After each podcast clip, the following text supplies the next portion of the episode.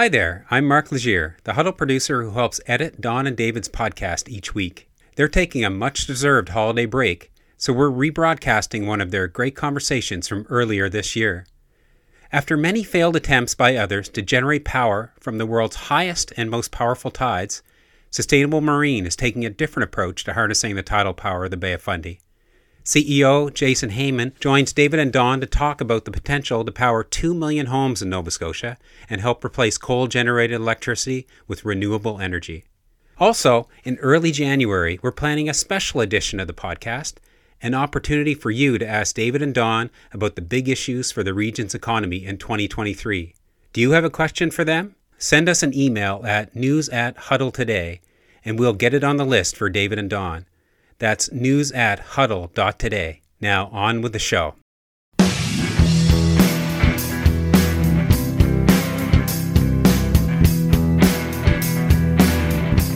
Welcome to this edition of the Insights Podcast on the Huddle Network. I'm Don Mills. And I'm David Campbell. David, a very interesting conversation with the CEO of Sustainable Marine, Jason Hayman, who have a demonstration project using new technology to harness the tides of the Bay of Fundy. And and this is by by the way, this is something that I'm personally fascinated in. I mean, the, the energy potential of the Bay of Fundy is enormous based on our conversation, and it is the ultimate renewable source of energy, is it not?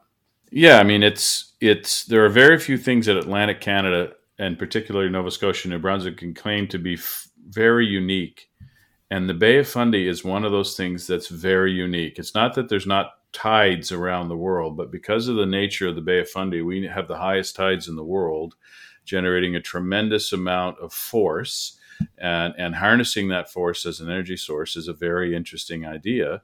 But as we talk about in the discussion with Jason Hayman, you know, it's been tried now for a number of years. So they've got a new technology, a very interesting new technology. They're very optimistic. They've invested tens of millions of dollars in this technology, and they believe they might have cracked the nut here, and they might be able to produce grid scale uh, tidal energy to feed the the market in Nova Scotia and around uh, the region.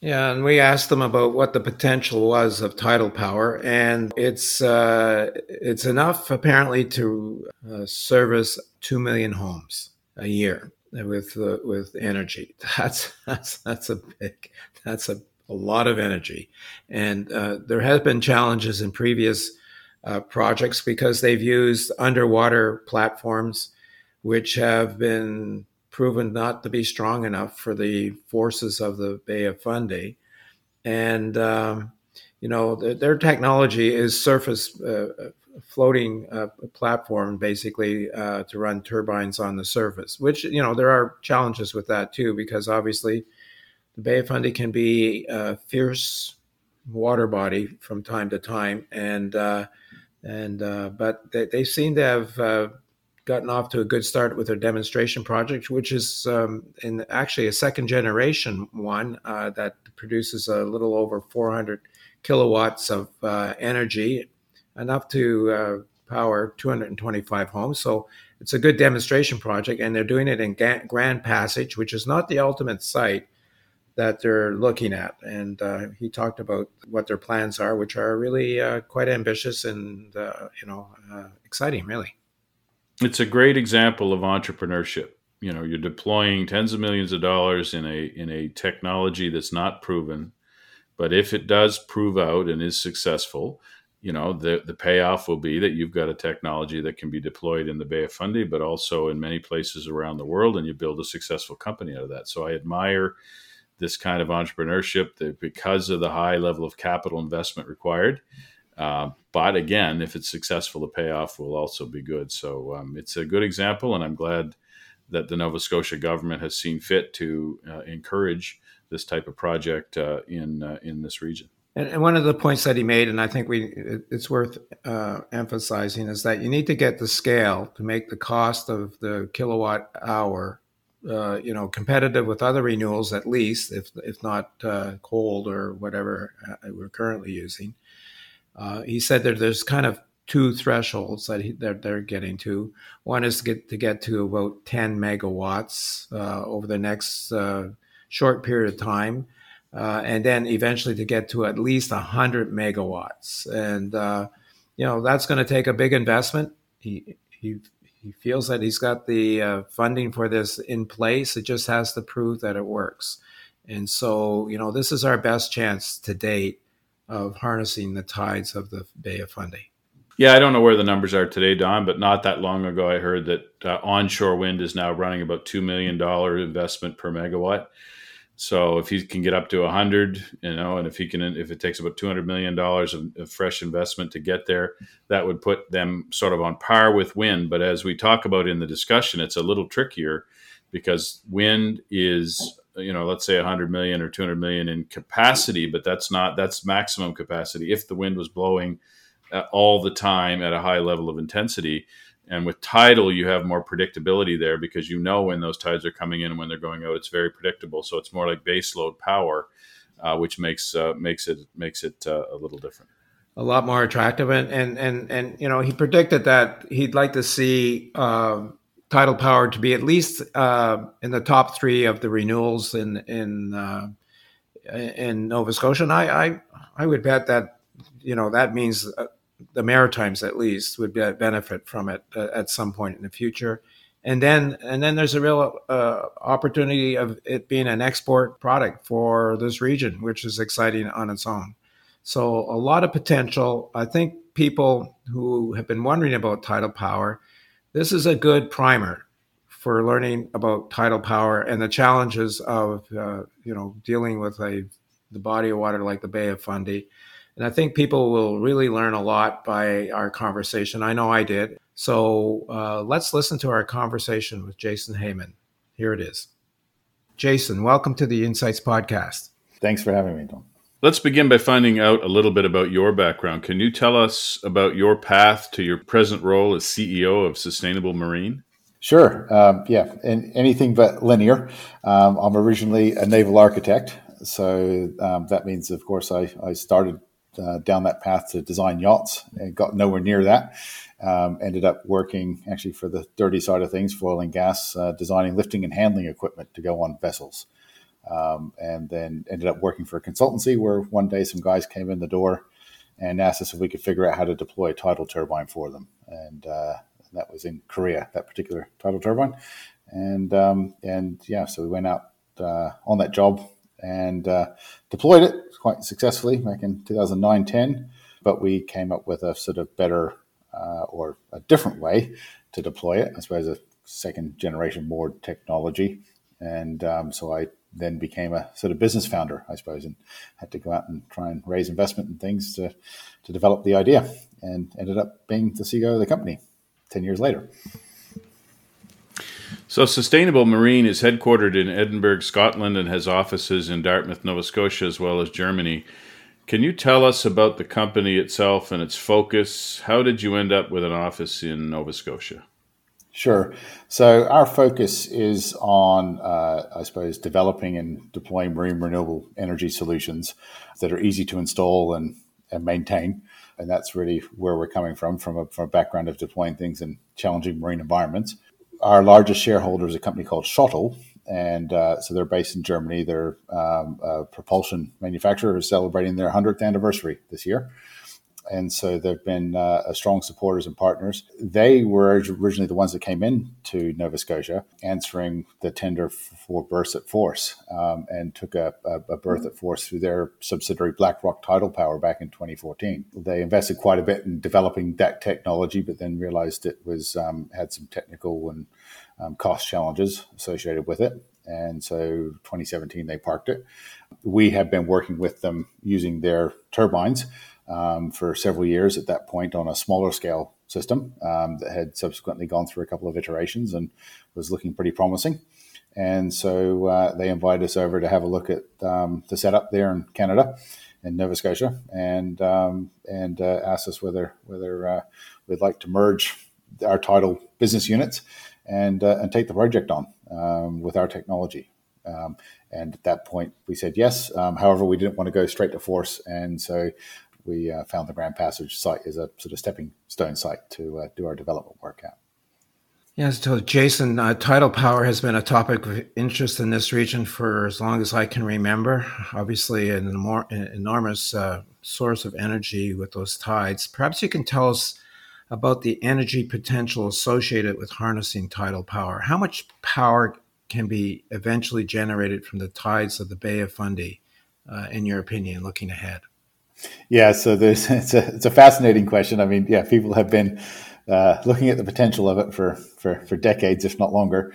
Um, and a, a, lot of the estimates do vary. Um, you know, people talk about what's called practically extractable resource. So, so what, how much, how, how much tidal energy could you actually practically extract without sort of, I suppose, doing any significant damage?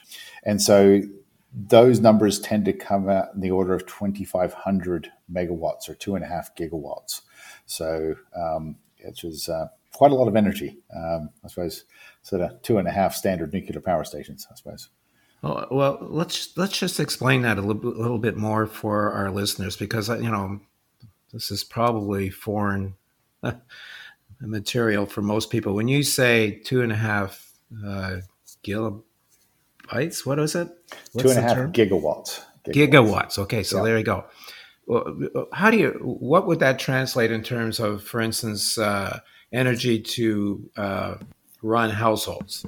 How many households would that be able to run? Just to try to put it in perspective. Yeah, so I suppose the the, the rough rule of thumb would be um, one kilowatt is sort of the average use of one household over a 24 hour period. So um, so fundamentally, if it's uh, if you're generating 2,000 uh, kilowatts, that'd be 2,000 homes. Um, that'd be two megawatts. Um, so you're talking about two million, two and a half million homes potentially that you would be powering if you have two and a half gigawatts. Wow, so that that's that's amazing. So I guess that kind of gets to my next question. You know, I wanted to ask if you would anticipate that at some point in the future there would be sufficient tidal power from the Bay Fundy to one day become uh, an export uh, product for the region. I oh, guess. Oh, absolutely. Uh, with, the answer would be yes. Yes. And, and, yes. And, and, again, just to pursue that for a second, like, you know, we're going to get into kind of where you are in the project and that sort of stuff. But is that kind of a really long ways away, or is that you know in the foreseeable future that that possibility exists? I'm, I'm, I'm, going to say, Don, that that depends on people's, uh, well, a little bit of political will and ambition. Um, but okay. it's probably not that far away. I mean, we've seen um, in the UK um, offshore wind take off and grow within 15 mm. years from practically zero to 30 gigawatts. Mm. So it is possible to roll these technologies out pretty quickly if there is sufficient demand and the right environment to do so. So we're going to come back, uh, Jason, talk to you about the cost of uh, tidal energy in a moment. But before we get there, I did want to ask you about the sort of environment for tidal energy in the Bay of Fundy. There, over the years, there have been a number of attempts to use tidal power. I think there is one functioning uh, station, a very small one in in the Bay of Fundy on the Nova Scotia side. But the power of the tides in the Bay of Fundy are said to be the most powerful in the world but there's lots of issues around silt and everything else. Can you give us a little understanding of why previous attempts at tidal energy in the Bay of Fundy have failed? Do you have any sense of, of, of why we haven't been able to harness that yet? Yeah, and, and I suppose so. So what I would say is there's two, just to start this question, there's two types of tidal energy that people talk about. One is barrages, where basically you're putting up effectively a dam um, that then fills up and then um, the, the water flows out of it, which is sort of a form of low head hydro. And that's what the Annapolis um, power plant was. Um, and that has its own set of issues. Um, our tidal energy is in stream tidal energy, where we're putting turbines, which are effectively like, if you like, stubby little wind turbines in in the flow. So we're not using the the potential head, we're not using the rise and fall, we're using the current to drive our turbines, which are which are like like I said, like stubby wind turbines. And so, and so what we're looking for are places where that current is flowing really fast. And then there's a lot of kinetic energy there, um, especially with the density of water being a thousand times greater than air. So in a place like the Minas Passage, you've got currents that go through there at 10 knots. Um, now, in equivalent terms, if you think about like wind, that'd be like trying to build a wind farm in a hurricane. So luckily, the tide is predictable though, and it, ra- it ramps up and then it ramps down and it stops for about an hour and you get your slack tides and that's when you got to get your useful work done. Um, so you get breaks in the in the i suppose the hurricane takes little breaks. But yeah so that makes a really challenging working environment. Um, and then the other thing is i suppose what we call sort of the first generation bottom mounted turbines they relied on ballast to hold them on the seabed.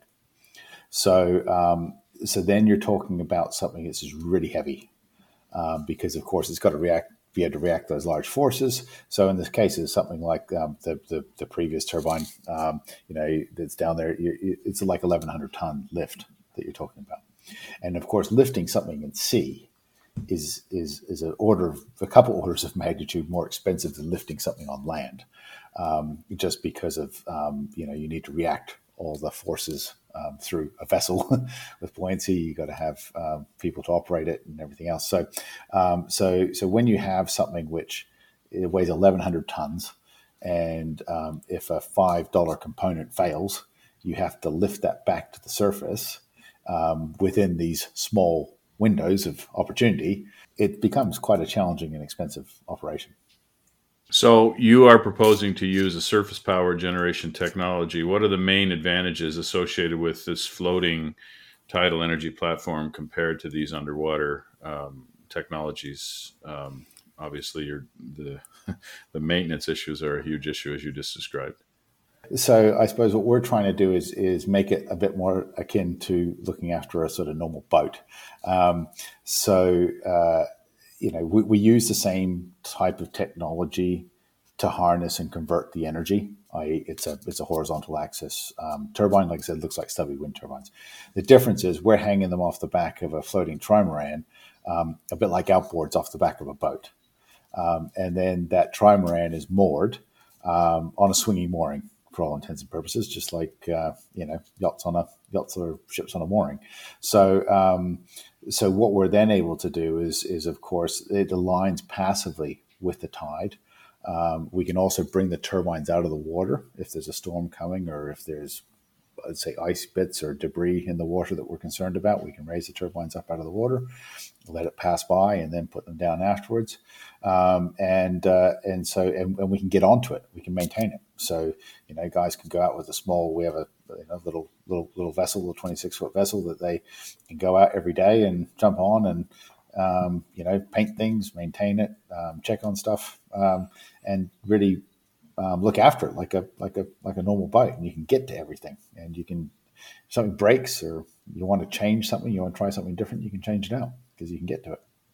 So you say just a quick follow up. You say the tidal energy uh, is is fairly broadly deployed in Scotland and elsewhere. Is it is this specific technology? Have you deployed it elsewhere? Yeah, so so tidal energy technology isn't that you know uh, isn't isn't that plentiful yet, right? Okay. You've only got you've only got a couple of projects in Scotland. Uh, you got a couple of projects in France, a couple of projects in Korea. So it's okay. you know it's all demonstrate. It's what I would call demonstration projects um, everywhere at the moment. Um, so certainly Nova Scotia is not that far behind the curve, and uh, and, and, and certainly has the potential to to, to get ahead of it. Um, but uh, yes, so, so, sorry, David, you might have to remind me what the second part. Well, just whether is. or not this specific technology that you're proposing is being tested or trialed anywhere else in the world. Yeah, so we so we did our initial testing in Scotland um, in 2016, 17. We did, in fact, our first um, our first ever system down in the down in uh, down near the Isle of Wight in the Solent there, and sort of 14, 15. Um, but where we settled, I suppose we moved that system, we brought it across um, to Canada in 2018, and we've been doing all of our development there since. Um, there is another competitor in the space that, that also has a floating um, system with horizontal axis turbines. That's that's uh, or in fact two competitors that have been testing their their equipment up at EMEC, uh, the European Marine Energy Centre in, in Orkney in Scotland. Mm-hmm. Um, so we're not the you know we're not the only ones, um, but we're one of a, a, small pack, I suppose. So uh, I'd like to just switch topics for a second. Obviously, there's always uh, environmental concerns for every development project now that has has to be looked at. What are the known environmental impacts associated with your tidal power technology? Yeah, that's a, a, an excellent question, Don. I suppose the key word there being known, right? Yes. So um, there are no known local mm. environmental impacts. Um, no negative interactions have been um, have been seen or um, uh, have been, yeah, I suppose, are known to have occurred um, with any form of in-stream tidal energy technology.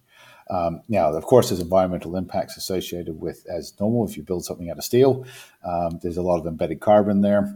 Um, you know, you, there's the materials and everything, the normal sort of concerns around recycling and everything else. Um, and there could be um, at some point some uh, some sort of interaction with marine animals, um, for sure. Um, but at the moment, we're trying to we're doing a lot of monitoring and uh, a lot of work to sort of see you know if that happens. But we haven't seen anything to date that's adverse in any way to marine animals uh, or fish. Yeah, so, I guess the big yeah. one for the Bay of Fundy would be whales, right? It's a yep. big whale um, yep. sort of gathering spot. Uh, you've already mentioned kind of how long you've been um, uh, sort of testing to developing your technology. Um, and but I wanted to ask you, I mean, you've been at it, I guess, uh, with this technology for at least five years, by the sounds of it, maybe a bit more. What are some of the key challenges that you had to overcome in the development of, I guess you call it the Plat-I technology. Is that what it mm-hmm. is? Sure. Yeah. So so so Plat-I stands for platform inshore. So uh, mm-hmm. you have to you have to oh, pardon oh, us okay, engineers for, um, for, for, for coming up with with silly acronyms. And we originally started off actually developing a, a different type of platform, which is a mid water one that we call Plat-O for offshore. And so it was designed for environments where um, there's a lot of waves, like the Pentland Firth in Scotland, where you maybe don't want it on the surface. But what we actually in in uh, and it all worked our first prototype and everything but we found it was it was very complicated and expensive we said hold on why aren't we doing this thing on the surface first and within channels where you know it's going to be a lot less complicated and, and a lot lower um, costs so i suppose low you know bring the bring the goal line a bit closer. But yeah, so it's been, I suppose, yeah. But, but the total journey has been. Uh, it's just coming up on a decade. Actually, our oh, okay. our, our, our, our, company was founded in July of uh, of 2012, and um, and so of course the first challenge when you're developing this sort of stuff is finding the money. so we right. were very lucky. We got some early support from uh, the, the the Department of uh, Energy and Climate Change, as it was then in, in the UK um, who gave us a bit of a grant that we were able to match up with some angel investment, um, and uh, and and off to the races we went. And, and the races then extended to tank testing. So you know mm. when hmm. you're when you're doing these things, you, you, start off, you have a design. People think, oh, you can go from the computer to real life these days in one foul swoop, but it doesn't really work like that. You still you got to put the, the time in and do the physical testing. So it's been a very rigorous engineering that approach um, through several rounds of tank testing and prototyping. And so, um, so we did the original Plat-O one, and then we have done two versions of the uh, Plat-I. So the one that's installed in Grand Passage now is our is our third platform, I suppose, that we've uh, that we've developed. I think Dal has a, a, wave tank, does it not? Have you used their tank? It does. We we we, we, we haven't because unfortunately it's um, so so what we're generally testing in are flumes. Um, so okay. yeah, so it's the so it's the moving water that we right. that we sort of require. Yeah, right. And and at high enough speeds. Right. Now, uh, you mentioned already the pace of the water current at 10 knots. So I'm, I'm supposing that keeping that anchored in one spot is challenging. I have a boat on a mooring that I worry about quite often, so I understand that problem. But You've you've developed your own anchoring systems, which are would be important to environments like the Bay of Fundy, where the weather conditions, as you know, can be extreme. Uh, can you tell us about the ability of your anchor systems to work in such harsh environments? Sure. So, um, yeah, I mean, I can give you an idea of the forces involved. So, um, you know, two of our little turbines that we have, we have six of them on the on the latest generation platform, but but two of them basically have the same amount of thrust as an F thirty five fighter jet on full afterburner. So so if you were to take so so basically the the the, the, the platform of six turbines is like having three F thirty fives on a leash, um, full afterburner. Um, so, so that's what our anchors have to be able to do, um, and and our moorings. So our moorings are probably a little bit beefier than the one you have on your boat. Um, they're they're they're generally pretty chunky chain. We're using about fifty five mil chain, um, so yeah, it's pretty pretty pretty big stuff um, with a sort of you know uh, a, a brake load of a few hundred tons. And so and and the other challenge that you have then when you want to react that load into the seabed is that uh, and it's got a good good and positives and pros and cons like all these things is that it's the seabed tends to be quite scoured because any sediment gets carried away by the currents. Um, so you end up with bare rock. Um, right. and so the way that people have traditionally you know gone about dealing with that is to put a bunch more something bunch more weight down there. Now it seems silly for us to go and take more rock to put on rock. So we're like why can't we use the rock that's there and so we developed um, a machine that we can drop down onto the seabed and re- using remote control, we can drill our own anchors into the rock. And so we uh-huh. end up with an anchor that's about 250 millimeters in diameter, uses super duplex stainless steel, so it'll never corrode, um, and uh, can can absolutely, and it's about f- almost four meters long, so it can take uh, massive loads, almost up to a thousand tons. Wow, that's that's that's very interesting. Yeah, thank you for that information. Maybe I can find some rock for my boat to anchor to. Absolutely, well, you can do smaller versions as well. Yeah, yeah there might be other applications, right? oh, sure. So I'm actually a big fan of the Nova Scotia government and its focus on trying to develop tidal energy in the Bay of Fundy. It is one of uh, a fairly unique asset we have in terms of uh, the bay and its its potential for energy. Um, but what are the regulatory requirements, though, of siting these generators in the Bay of Fundy, particularly? As Don mentioned earlier, you've got fishing issues, you've got shipping and navigation issues. So, what are the regulatory uh, requirements? Sure. So yeah. So I mean, one of the things I, I, you know, the province of Nova Scotia should definitely be applauded for being very progressive in its um, in its approach to this. And, and it's one of the few jurisdictions in the world, in fact, that's gone and put in place a specific regulatory framework around it with the Marine Renewable Energy Act. And as part of that, what they did is they went and looked at where suitable places are for these sites. Now, of course, it, it works out quite well because where you have fast currents, um, it's generally not much good for anything else. You know, where there's 10 knots of current, you're not going to fish there. You're not going to moor anything else there. Um, you're not going to, there's no other activity, in fact, that takes place in, in a place that has those kind of currents. Um, if you were going to go, I don't know, drill for oil and gas, you would say not viable, you know? Um, so, so, so the great thing is you don't tend to end up in a situation where you're really competing against other uh, users or stakeholders, except for navigation.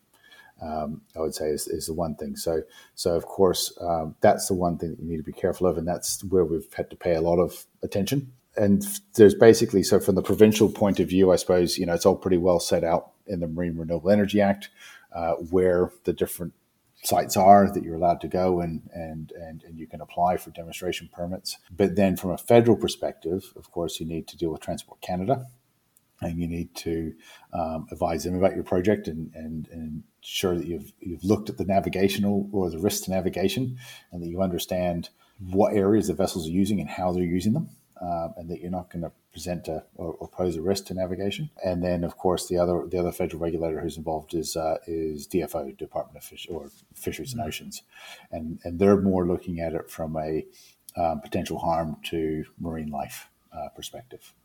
Uh, have you faced any opposition specifically to where your uh, floating energy uh, platform is located? Uh, no, not in. Uh, so we, we paid a lot of attention. I suppose we, we did a lot of stock, local stakeholder consultation in Grand Passage. Um, we, it's off to the side of the channel, I suppose. So it's not. So we're not at all sort of blocking the main channel. You know, we and it's well known. It was in the media. We, we did have one altercation where where, where a fishing boat um, did actually manage to uh, to to to have a little go at us one day um, back when we were first there in 2019. Um, but um, you know, the chap knew it was there. It was, it was unfortunately a sort of uh, navigational uh, mistake, and, and, those happen. It's, it's interesting. There's there, there has we've heard of some opposition to where the force site is located uh, from some people, but I mean it, it's sort of it, it is we we've had a pretty good look at it. We feel pretty comfortable that there's not much um, going through that channel that we would pose any risk to. And in fact, and once again, the force site is not in the main part of the channel of the Minas channel. It's it's just to the north side of it, and it's a pretty wide channel there, five kilometers wide. Um, mm. So um, yeah, we don't we don't really see why there would be any be any issues there. So just following up on that just a bit, though, in your public consultations um, and discussions with folks that live in the community there, the area, are there? What's the general response have been? Is it sort of just passive because of the fact that it's there's, there's such a wide channel, or I mean, I guess I guess the general point of this question is that we have seen some NIMBYism arriving or arising around a number of renewable energy projects, whether it's onshore wind or offshore wind or whatever. And I'm just trying to get a sense of whether you're facing any kind of organized uh, backlash or NIMBYism related to what you're trying to do in Grand Passage. Yeah, so in Grand Passage, we've had an extremely positive experience. Um, it really has been, and, and, I suppose, and that's you know, um, you know, like I come from New Zealand originally. I come from an island community. Um, I know you've got to earn trust in these communities. Um, you can't come in making grandiose promises. You've just got to actually, you know, get on with it and figure out how to work with people. Make sure you don't get in people's way, and uh, and and be neighborly and be a good contributing member of the community. And, and I suppose you know we came in and we and we worked with Aotearoa across on the Meteghan shore there for the for the uh, for the assembly and the installation and then we engaged um, local marine contractors and, in fact, local fishermen um, who helped tow the platform. So they local fishermen actually helped tow the platform into their community. Um, we've hired local people. We've rented space um, locally. Um, you know, and and we hopefully now, after um, I suppose four years, almost there, we're, we're, sort of fairly well integrated into the into the community, and you know, we're there for the long term tidal resource isn't going anywhere, and, and, and we want to be a fundamentally a good a, a, good part of that. So we haven't faced any any particular resistance of any kind. In fact, it's been a very positive experience um, at Grand Passage, and we just recently had a had an event down there where um, uh, Tim Halman, the Minister of Environment, came down and you know sort of clicked the button and for the Power Off event, and, and we gave him and then a lot of local residents a tour of the platform. And um, actually, one of them came up and gave me a hug afterwards and said, "Thank you. We've been we've been waiting for this for for years. We've been promised it. It's great. It's finally here, and it was extremely moving um, for the whole team um, to have people from the local community come up and say, "We've been you know." we've been told about this potential, and it's, it's, fantastic to have it there. So, so that's been a really positive experience. Um, we, we, we we do know there are a couple of people um, who have been sort of antagonizing things around the the sort of around force, I suppose.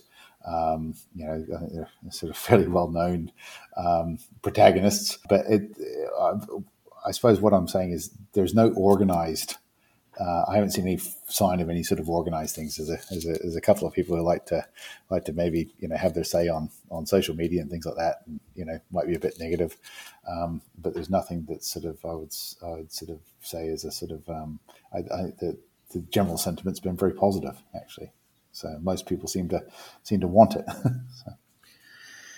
Yeah, so let, us just turn uh, to the uh, economic uh, side of the, the equation. Dave, uh, as you might know, David and I are, have a strong in- interest in things that help grow our economy, and uh, mm-hmm. uh, you know, um, uh, so this is this is one that has great potential benefit uh, to the region. Obviously, let's start with how much has the, your company invested in Nova Scotia so far on this project? yeah, let's um, say it's in the low tens of millions so far. Wow. So, okay. So, yeah. I'd like to ask you. This is probably a tough question. You probably don't get to ask this very much, but like we we would like to know, kind of, if you have an estimate of the economic impact of your work in Nova Scotia, kind of, kind of currently, and and then looking, uh, I don't know, down down the road a bit. Maybe, let's say, let's let's pick a, a time frame. Let's say in ten years' time, what would it be? Hmm. Where is it today? What would it be then? And and potentially also answer the question about uh, you know the, the, jobs that might be associated with it over that period of time, if you sure. could. Sure. So I suppose, I mean, at the moment, I mean, to give you some indication, actually, our operation in Nova Scotia is our largest operation because it's where we're doing stuff.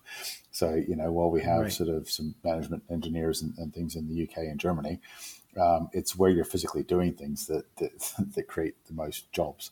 Um, right. And so we're up to a team in Nova Scotia is almost 20 at the moment um, you know, our, our, our, burn rate sort of up around sort of, you know, coming up around 10 million a year. Know?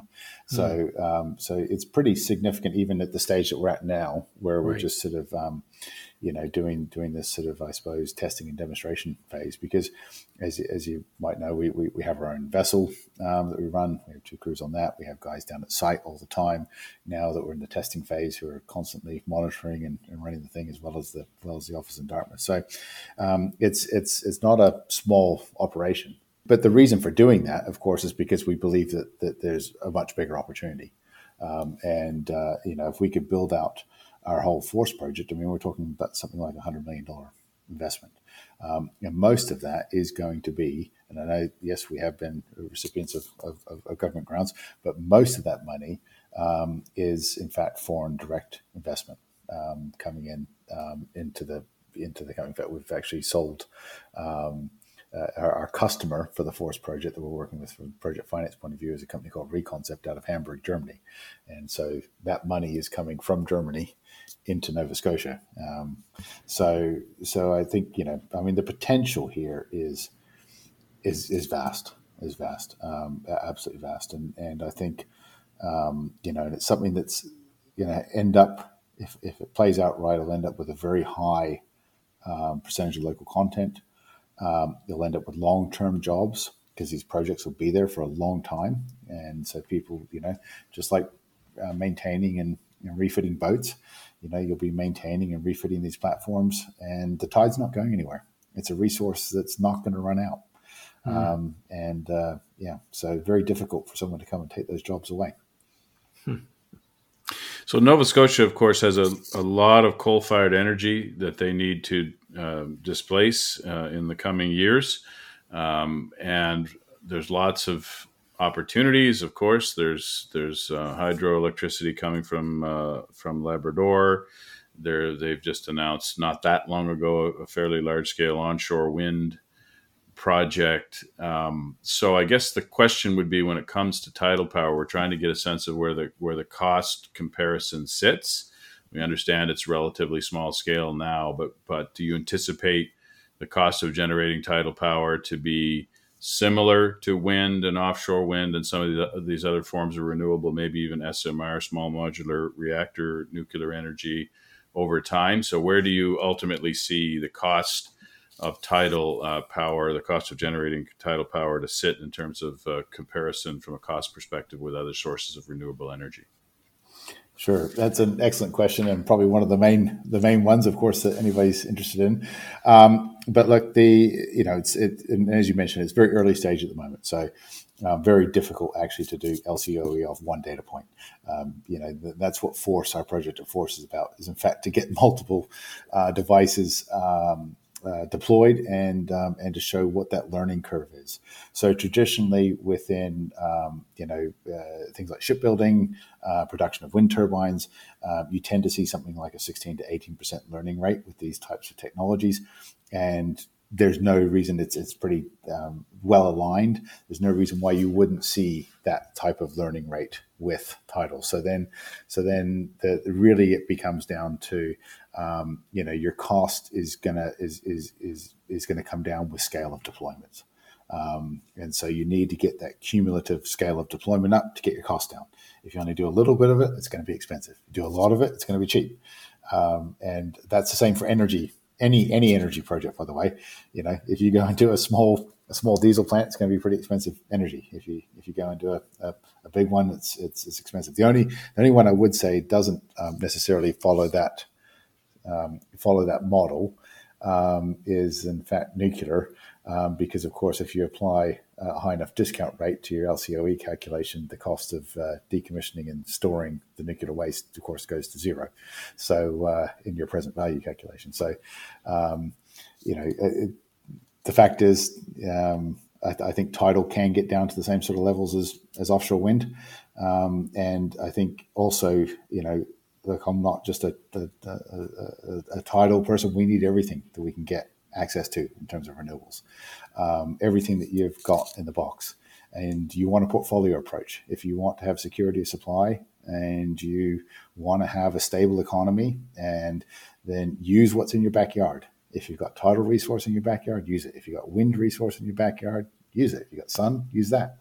And, uh, and then you can end up with a solid, stable, sustainable long term economy.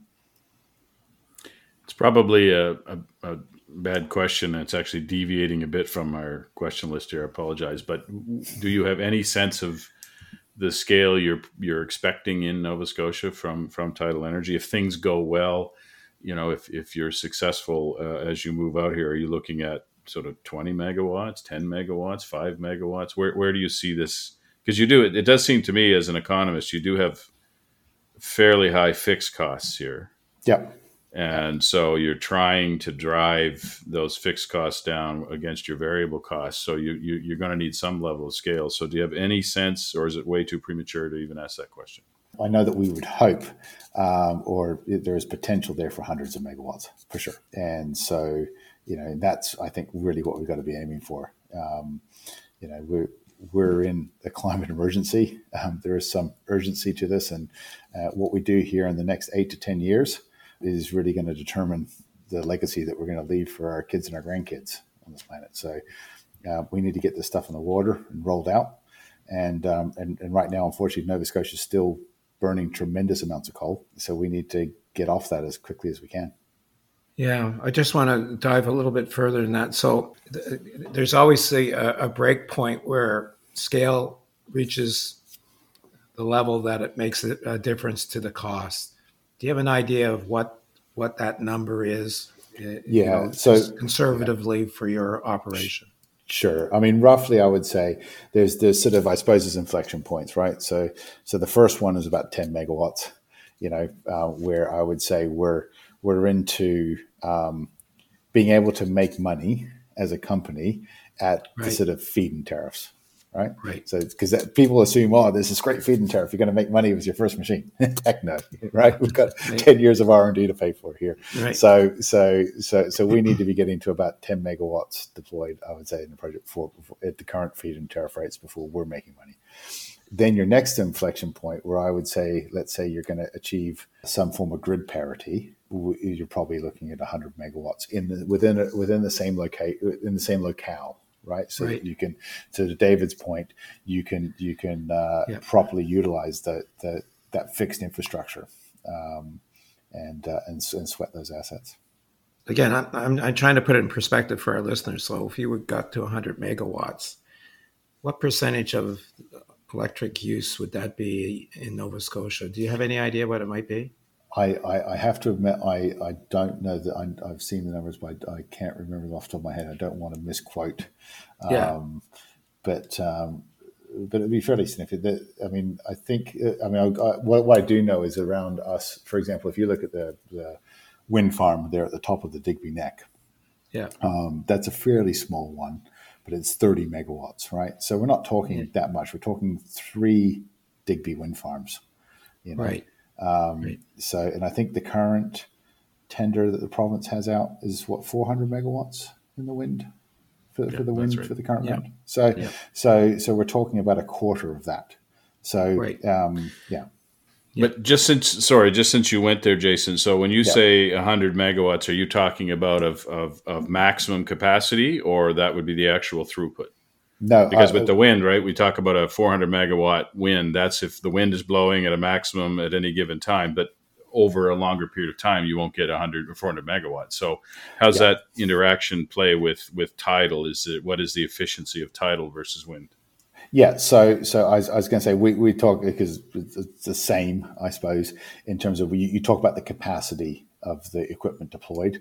Um, so, uh, so if we talk about 100 megawatts, it's, it's, the same as talking about 100 megawatts of wind. The difference is our capacity factor um, is a bit higher, probably than than, than a lot of wind farms. Um, it, a site like Force is a good site. I mean, you're talking over 50% capacity factor. um, which is extremely efficient, and it's also reliable, right? So you can and you know when it's you know when that energy is going to be generated. You can in fact plot it ahead a thousand years if you want. So uh, within a pretty small margin of error. So so one of the things is I suppose it's which brings you to an interesting question, which is then okay, what's the value of that relative to um, to let's say wind, which um, is is is less dispatchable, I suppose, um, and sort of you know once again you're not you're not matching load with tidal, um, but but you do know when it's coming, so you can plan um, how to use or how to store that energy. Yeah, you as you said earlier, it's more predictable than wind. Yeah, because yeah. the tides are coming and going at a more predictable level. Yeah, completely predictable. Exactly. Yeah. yeah. And and that is that is what's unique. You could actually use tidal energy as baseload energy. Yeah, exactly. Uh, sustainable marine uh, obviously recently commissioned its first. I guess it's, is it 280 kilowatt floating energy platform? Is that right? So the so the so the one we've just commissioned is in fact 420. So 280 was the first prototype that we installed in 2018. Okay and our okay. and that gives you some idea how how rapidly things are scaling. So so right. our, our our next our next device is 420, so a 50 percent increase. Yeah, so that's enough for two what 225 households or something like that roughly it, exactly yeah exactly yeah. And, so in the grand passage it's a fairly moderate resource site so yeah. the reason yeah. we went there is because it's a sort of stepping stone to force so we're not quite getting 50% capacity factors at grand passage but yeah yeah yeah. So uh, tell us how the commissioning has gone to date. It's only been a short time, I know, but uh, so yeah, far. Sure. Yeah, yeah, no, I mean, pretty, pretty, pretty well actually. Um, you know, we had uh, uh, uh we we had a few challenges, um, I suppose, to get things moving during COVID there, and mm. and mm. we actually made a, um, a, a, sort of concerted effort actually to sort of work with the um, the local community and sort of stay away a little bit and not bring people in from overseas and right. and, and down from Halifax and things. So so we got off to a little bit of a delayed start, um, but in the end, um, and, and there's some fun and games with the with the, with the cable laying and everything's always a challenge in those environments, but we got it done and got our substation built and everything and then and then into the but then we are into the winter months. So then uh, so then things slowed down again a little bit. Had some uh, fun and games um, you know, there's sort of a couple of big storms there in late January and early February where where we had to, uh, we had to sort of stand down a couple of times. Um, but uh, then, yeah, we sort of, I suppose, it was sort of March. We got properly uh, a full head of steam and got everything connected, and and it took us about three months, I suppose, to get it all all done and dusted. We had to get being the first of its kind to actually go through the process of um, getting approved by CSA and getting approved our substation approved by NSP and you know um, declaring commercial operation and and uh, actually getting our PPA activated um, and being the first to do that. Um, we've sort of been guinea pigs a little bit, crash test dummies if you like. Um, but yeah, no, so so uh, it's it's it, it, but it's been a good experience and a, and a good learning process. And um, now things are operating pretty reliably, pretty steadily. That's great. I was going to ask you another question about uh, the uh, underwater turbines, uh, you know, there were a lot of concerns about the impacts of that, but I think you've already uh, uh, talked about that earlier. So, David, over to you. Sure thing. So, we wanted to ask you a little bit about your interaction or interface with Nova Scotia Power. A few years ago, when they built all that wind energy infrastructure in, in southwestern Ontario, they then kind of realized that getting that power to where it was actually needed was going to require a massive investment in the actual uh, infrastructure, the grid infrastructure. So, uh, tell us a little bit about that relationship with NB Power in terms of how you're connecting to their infrastructure, the distribution infrastructure to get that power to where it's needed. And then, as we talk about scaling up further, will it require significant investments in Nova Scotia Power's part to actually be able to transmit that power to where it's needed within Nova Scotia? Sure. So, um, so I, I, suppose first of all, I'll just start with with our experience with with Grand Passage. Um, so, so one of the things to be aware of is, is with these demonstration permits um, that the province has provided under the Act, um, it actually comes with a PPA. Um, so, so I suppose we're, we're sort of forced into, or not forced, but, but it's a sort of marriage of convenience or whatever. And, um, and so, of course, we have a commercial relationship there with, with Nova Scotia Power. Um, but uh, uh I suppose it's, it's sort of dictated, the rules are dictated by the province and the UARB. Um, now, to we only have a small amount of capacity. Uh, we're at the end of the line down at Grand Passage, so we have a 700 kilowatt demonstration project. Um, we actually had to purchase a, a, defunct wind turbine further up the line um, to secure that capacity, um, and um, and that sort of and that sort of worked out. And so we've got a little bit of headroom there and a little bit of room to play with, and we were able to build our substation. But it's been great to work with um, with NSP. They've been very uh, you know very very very good to work with, and and and no no no issues, no complaints. Um, up at Force, it's a little bit of a different story. Uh, because Force, of course, um, was set up and the cables are there and the, and the substations there and the infrastructure is there.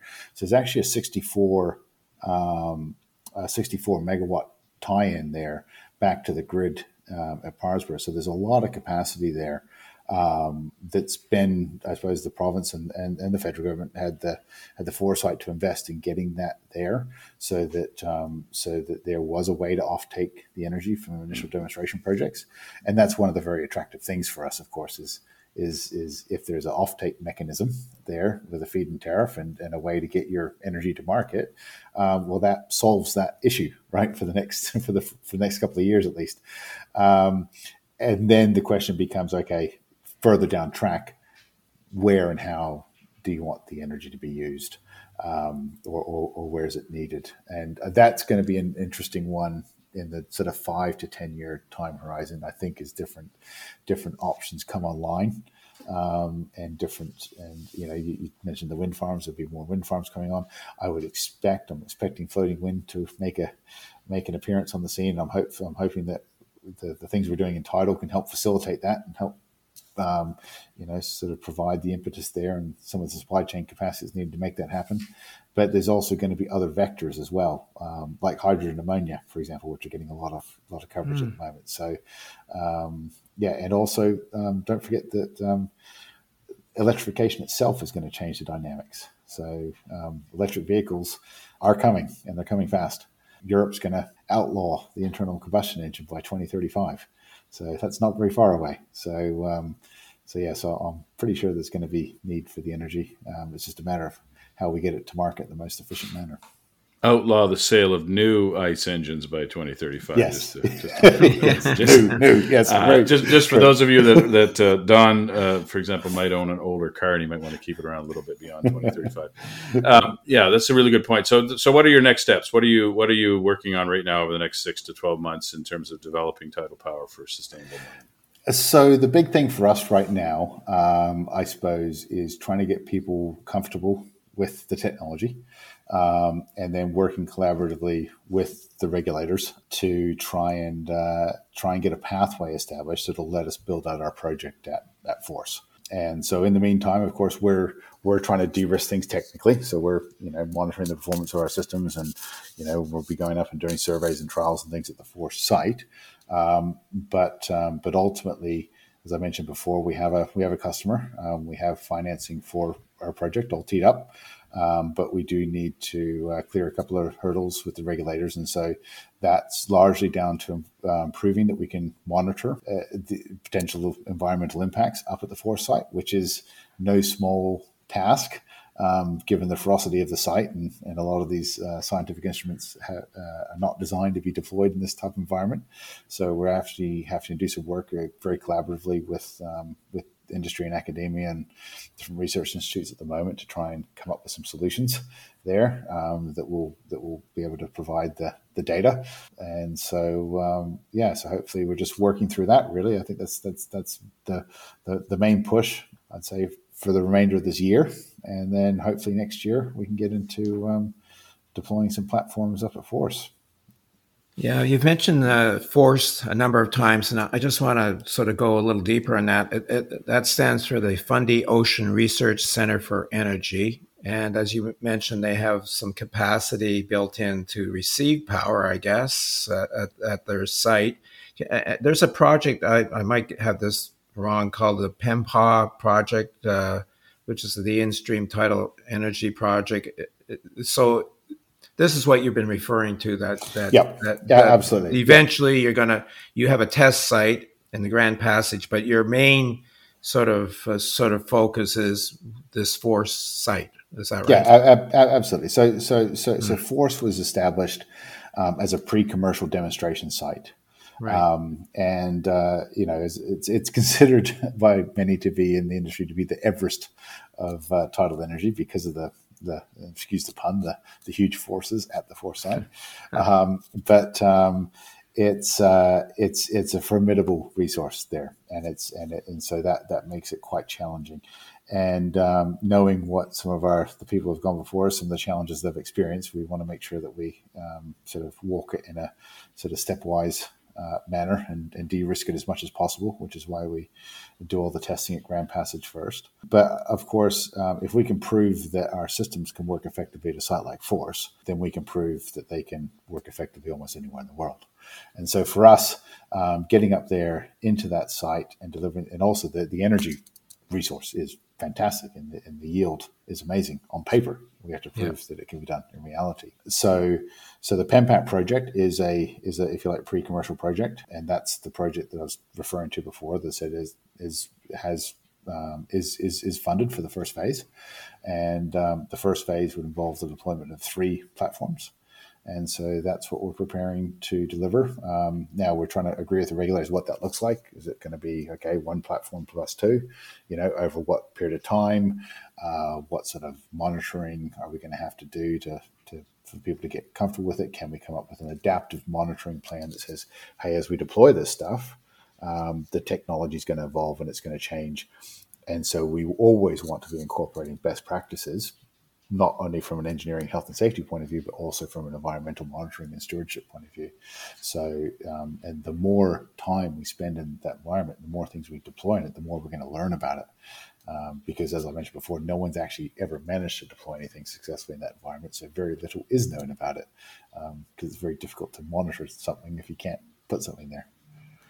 Yeah, uh, uh, just another. We just have a couple more questions, Jason. Uh, I wondered if there are other applications of your technology in other parts of Atlantic Canada outside of the Bay of Fundy. Yeah, absolutely. So, so there's a couple of different things. So, tidal itself, um, of course, um, uh, you know, there's there's other sites um, like the Bras d'Or Lakes. Uh, there's a couple of challenges there. Um, a few sites up in Newfoundland, Labrador, um, and of course some sites over in uh, New Brunswick. Um, so, um, you know, there is tidal resource in other parts of Atlantic Canada. Um, then there's also parts of our technology, if you like, that are um, that are also applicable. So, uh, you made reference before to to our anchors. Uh, we see that there's a wide range of um, applications of anyone who's been around Nova Scotia knows there's a lot of rock, and so um, yeah, so things uh, other there's, there's, other applications that you know sort of other blue economy applications, which might be other forms of offshore technology or might be infrastructure uh, where our anchors um, could be could be used. Um, so yeah, so there's so there's different um, yeah, no, there's certainly different different different applications. So I know we talked a little bit earlier about timing, but just to be more specific for the listeners, where do you, if things go well, where do you see yourself in the next five years? Do you think you'll get up to that 10 megawatt capacity if, if things go well within five years? Like where do you where do you see yourself five years out? Yeah, that's what we would hope. We, would we'd, we'd really hope that five years out, um, you know, we're at sort of 10 megawatts. We've got, you know, something like, you know, something between a dozen and 20 devices, depending on the scale, in the water, sufficient to say, okay, we now know our trade. We now know what it costs, um, you know, and, and we've got sort of the, the basis there to, to scale up and start to create a real industry. And then the last question here, just just uh, to put things into perspective, what percentage of let's say Nova Scotia's demand do you think could be met by tidal energy looking out 10 years or more if things go well? Do you think it's and you talked earlier about the you're gonna it's gonna require a, a multiplicity of, of, of, different sources even potentially offshore wind and onshore of course. Mm-hmm. uh, but where do you see tidal? Is it 10% is it 5% is it 15 20% where do you see it sort of blue skying it going out, you know, 10 or 15 yeah, years. Yeah, it's interesting because, yeah, as I mentioned, uh, you know, the, the demand for energy is going to change. Right, so so you know it would it could easily take out a significant chunk of the current demand, if not all of it. Um, but I think I think you know Nova Scotia is quite rich in renewable energy, and of course the geopolitics of energy are going to change um, because those that have abundant sources of renewable energy are going to become the new players. Um, so I would imagine that uh, I could see Atlantic Canada becoming a big player um, in in providing different forms of, of, of, of, renewable in different energy vectors. Having said that, yeah, I, I think it, it deserves to be up there in the top three, probably. Um, you know, maybe doing something like a third or a half of of uh, you know Nova Scotia's sort of renewable energy output.